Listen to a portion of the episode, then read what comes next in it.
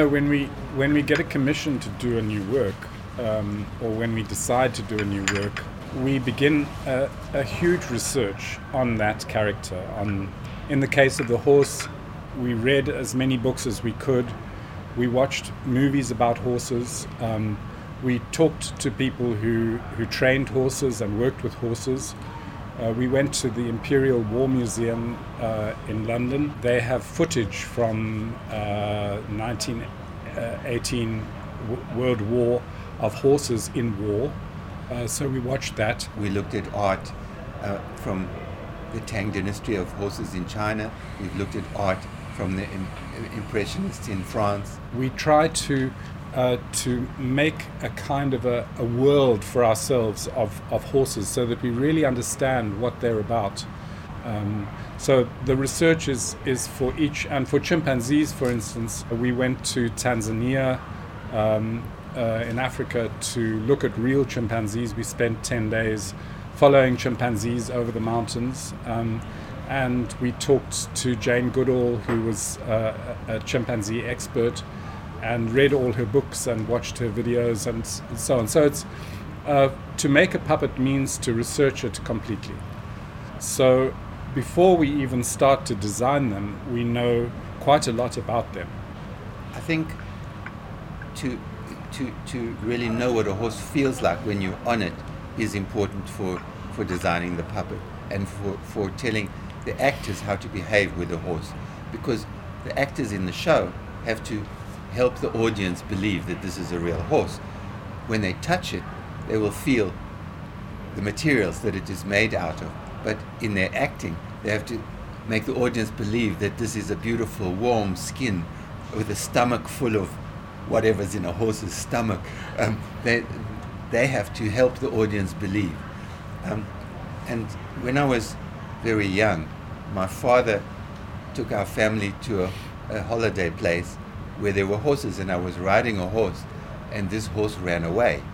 Um, and I was sitting on the back of the horse, and uh, I wasn't very good at horse riding at that age, and uh, I started to f- slide off, and, and, the horse was galloping. It wanted to jump over a fence, um, and I, I, I fell off the horse, but the stirrup caught my foot, and so I was hanging between the, ho- the horse's legs as it was galloping towards the fence and wanting to jump. Um, and my father managed to run very fast. I think that that's what happens with the father in this moment. And he caught the horse before it jumped. Um, so it was both a terrifying uh, moment for him and for me. Um, but I also felt the incredible power of this animal at that moment. And I can remember the experience very clearly to this day. Um, and I think uh, understanding the power of this enormous animal that allows human beings to ride it uh, uh, is it works for people. Um, you know, it, it, could kill us. It's so big, um, but it doesn't. It, it, it keeps all its power, and trying to put that into the puppet of the horse and to give some of that power to the audience is what we aim to do. I reckon the puppets themselves, the shape of the puppets are designed because of the work they have to do in the theater. Um, they have to be light enough for the puppeteers to carry them. They have to be see-through enough for the people inside the horse to be able to see the action that's going on around them. So the, the material of the cane is a lightweight material that can be molded. The structure of the back of the horse is made out of aluminium. It's like a bridge.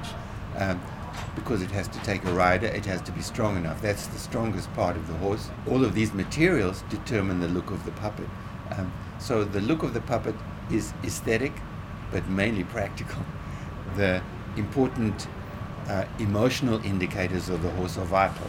The ears um, and the tail have to have a very good movement. A horse can move its ears independently, and so developing the independent ear movement is, is very horse were important for the horse to be able to think and to look because the horse's eyes are on either side of the head, not like ours, and it doesn't see in stereo like we do. So it uses its ears to see. Um, and so to be truthful to the behavior of a horse, you have to have individual ear movement. That took a while to, to develop, And of course, the tail, it's not only used for flicking flies, it, it also shows what the horse is feeling. If the tail is up, it's, it's, it's, it's very interested and alert, or perhaps a little sexy for another horse. um, uh, and, uh, and also, it can show anger. Um, the ears also show anger when they point backwards together.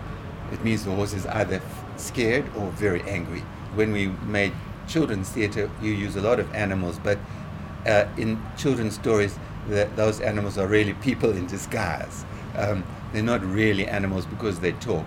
But our first, our first real animal was a rhinoceros. It was a, in the play, it was a trained rhinoceros, and this was done in, in 1991, and the movement of the rhinoceros's leg started to develop.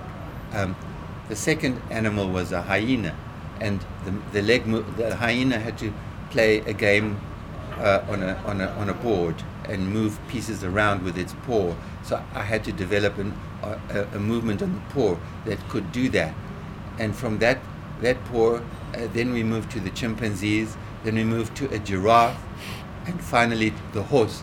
And that paw of the hyena became the, the leg of the horse because it has to curl up like this as it moves to look like a horse. And so the technique of developing the hyena eventually became the technique of the horse because I didn't study engineering uh, in, in, my, in my training, I studied sculpture. Um, and it, so it took me a long time to work out the engineering that went into the horse. If we had got the horse job when we started our company in 1981, uh, we would not have been able to do it. But it, it came to us just at the right time. Um, in in in 2007. Um, by that time, I knew how to make the ears and the tail and the legs. We start with new new actors and, and, and the puppets. We make quick puppets out of brown paper. Um, we scrunch it up together, tie it together with tape, and it, it's a way in which three people learn to work one puppet and, and learn how to work in a team. And this puppet, you know, you, you know you throw it away at the end of the day because it's it's made very in five minutes um, so it's not made to last but it's it, it does everything that the puppet needs to do in the training period. And so the actor starts to learn what is required. When we train puppeteers for the horses there is a two week period of training before the actual rehearsals begin sometimes longer. In the case of the horses here in, in, in beijing the puppeteers have trained on and off for, for nearly a year. Um, and so when the show opened in Beijing, they were very good. Um, with the horses. When the, when the rehearsal started. Yeah, when the, and when the rehearsal started.